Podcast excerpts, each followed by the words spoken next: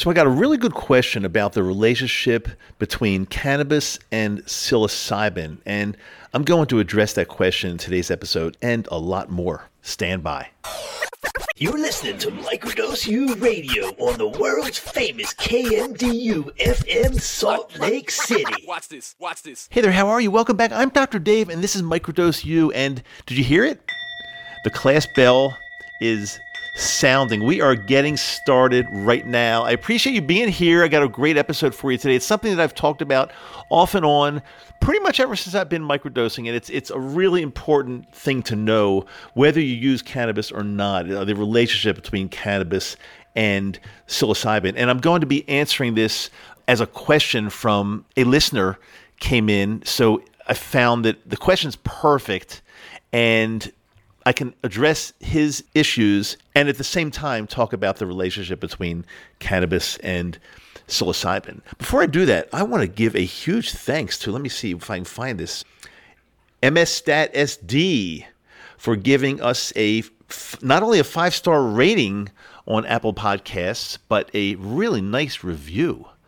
Wow. Thank you, MSStat SD. Uh, you know, like I said, I see every single review that comes in, not only every review, but every time uh, we get a tick up of a five star rating, uh, I see that as well. And we're running at like 4.999. I mean, we're, we're, we're, we're about as close to 5.0 as you can be. And, you know, it 4.9 or 5.0, it doesn't really matter to me. The, the most important thing, and the reason I always ask you to please do the show a tremendous favor by giving us a rating or a review, and, and hopefully a five star if you really believe it's five star.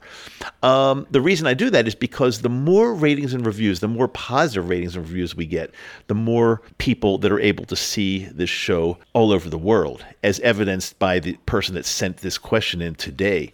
But you know, the, we don't do any kind of, or I say we, I mean it's it's me. I don't do any kind of marketing for the podcast. It's it's all basically organic. I, I do the best job I can every time I turn this mic on. I talk directly to you, like I've always said. I'm, I'm not just speaking into an empty mic in an empty studio. I'm, I'm looking at you. This this show is for you because I want to help you. And I think we're doing it because we are getting a lot of listeners and from, from all over the world. So let me go ahead and read this question, and I think you'll start to see what I mean here. See if I can find it. Let's see. Here we go. Okay. Hi, Dave. My name is Moshe. I'm 42 years old from Israel. I've been listening to your podcast, and by the way, I gave you a five star review. Thank you, Moshe. I really appreciate that so much. I have experience with magic mushrooms. I've done some uh, several times. I've done a macrodose either for fun or to take care of my anxiety, depression, and low self esteem. So I have this issue that I smoke cannabis and I tried to quit many times and I've relapsed every few months. Lately, I had a longer period without smoking weed. However, since I've been microdosing for the past month and I don't feel anything when I microdose, it made me go back to smoking cannabis extensively. And I think in general that the high from the cannabis is stronger and more fun when doing a microdose. I was wondering whether the fact that I smoke cannabis and I microdose at the same time, if it's harmful, do I waste the potential effect of psilocybin? I keep telling myself just go with it, but on the other hand, I bit myself up for smoking. If you have any idea or advice, I'd be happy to hear from you. Thanks in advance, Moshe. Hey Moshe, thank you. For, by the way, thank you for uh, Israel. I'm, I'm flattered. I'm flattered that people from all over this beautiful planet are listening in and we're helping them. And so let me address several things that you asked in this question. Um, first of all, is there a relationship between cannabis and magic mushrooms or psilocybin? Absolutely, yes. You even said that when you're microdosing, even though you don't really have a perceptual feeling from the microdosing, the, the high from the cannabis feels different or stronger. I'm, I'm paraphrasing because I've been experiencing the same thing for the past two plus years. It's it's a it's I say it's a better high, it's a stronger high, and uh, you know more intense and and. I, I see no way to go back to the way the, the high from cannabis used to feel because the magic mushrooms do make it feel so much better. Now, however, I use cannabis, and by the way, I, I, never smoke, and I'm not telling anybody what to do, but I just I just don't smoke cannabis only because I've, I really value my lungs a lot. Um, kind of a long long time outdoors person, athlete, and and my breathing is, is super super important to me. So when i do cannabis um, i would say it's extremely rare that i smoke a joint. Uh, it might be once or twice a year. Um, my, my preferred method is to use uh, edibles and so by the way the edibles make it more intense anyway i think edible I, have done both a lot and edibles seem to be at least for me um, more intense much more enjoyable actually a little more predictable because i kind of titrate the amount i kind of know exactly but just start puffing away on a joint. I don't, I don't, you don't really know how much you're. I don't know. I don't know how much I'm getting. I just that's why that's another reason I don't smoke joints because they don't really work all that well for me. So Moshe, the the thing that I'm a little bit more concerned about is that you say it's it's hard for you to stop. Now that's bordering on an addiction as opposed to using cannabis because you want to do it medically or you, you enjoy it, but you know you don't have to do it. When you get to the point where um, you're doing it and you feel you have to do it, then please just be careful, my friend, because you know you know um, magic mushrooms also will help with addictions, whether it's whether it's cannabis or whether it's alcohol or whether it's um, you know uh, anything else. They will definitely help. As a matter of fact, I remember the first probably the first couple months when I started my microdosing journey. So oh, well well over two years ago, but the first couple months.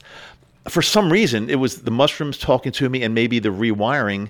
Um, but I had no desire to use cannabis like no desire at all. It was kind of like the mushrooms were talking to me, like, "Hey, Doctor Dave, we're getting in here to do our work. Don't interfere. Don't ingest anything else that's going to interfere. Let us do our work, and then in a certain amount of time, you'll be able to, to, you know, use cannabis again. Looking back after two years, I think that's probably what they were telling me in so many words. I didn't think of it like that at all. I just had no desire to do it.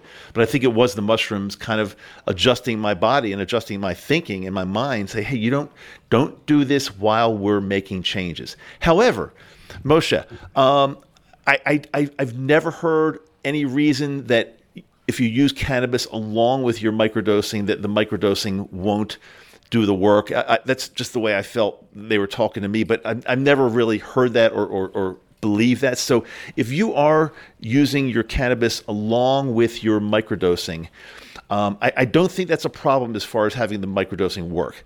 However, again, I'll say this: you might want to just lay off a little bit and see how you feel just with the microdosing, or even if you need to up your dosage a little bit on the microdosing and see how you feel from that without using any cannabis. There'll be plenty time in the future for you to use your cannabis, plenty time. But I would say up the dose a little bit, use the magic mushrooms as your therapy now, as your medicine, and let them do the work just like they did for me. Also, another thing, I'm not sure what strain you might be using or what strain you prefer, but I'm like a lifetime, well, at least not lifetime, because when I was like in high school, I don't think we even knew about uh, indica versus sativa. It seemed like everything was sativa back then, I think. I'm not sure, but I never really heard the word indica back then. But, you know, in recent, more recent years or a couple of recent decades, you know, there's two main different species, and they are indica and sativa. And I had just been using indica forever in my in my adult life. I've been using indica indica pretty much forever, and I really enjoyed it. But it made me tired, sleepy, and a lot of times the next day I felt like a little bit dragging and weird, and sometimes some brain fog. So a few months ago, I, I just said, I'm going to just try sativa and see what it feels like. And let me tell you something, there is a tremendous difference, actually. I feel sativa is a, is a much better strain for me. Um, I'm a little bit more alert. Um, definitely high. You can definitely get high. You know, some people say no, it doesn't really get you high. It gives you a head high, and you know, so you can be more creative. And so no, it, it gets you high. Trust me, it gets you high. However, you don't have that weird in the couch feeling of indica, like you're just stoned out of your mind and you don't want to do anything at all. And then the next morning you still feel stoned. You don't, you don't get that at all. So I find that sativa is a, is a much more uh, pleasant high, and it I, I, I can be more creative and I can totally function. Now, if I'm doing a lot of sativa, I'm not going to drive. I'm not, I'm not, stupid. I'm not going to do anything ridiculous. However, with indica, I would never even dream of, of getting behind a wheel, even with a tiny, tiny, tiny bit, even a little bit, I wouldn't. But with sativa, you know, with a little, just a tiny bit, I'm talking uh, maybe three, four, five milligrams, totally functional and alert and feeling great and um, be- much better than indica in, in my mind.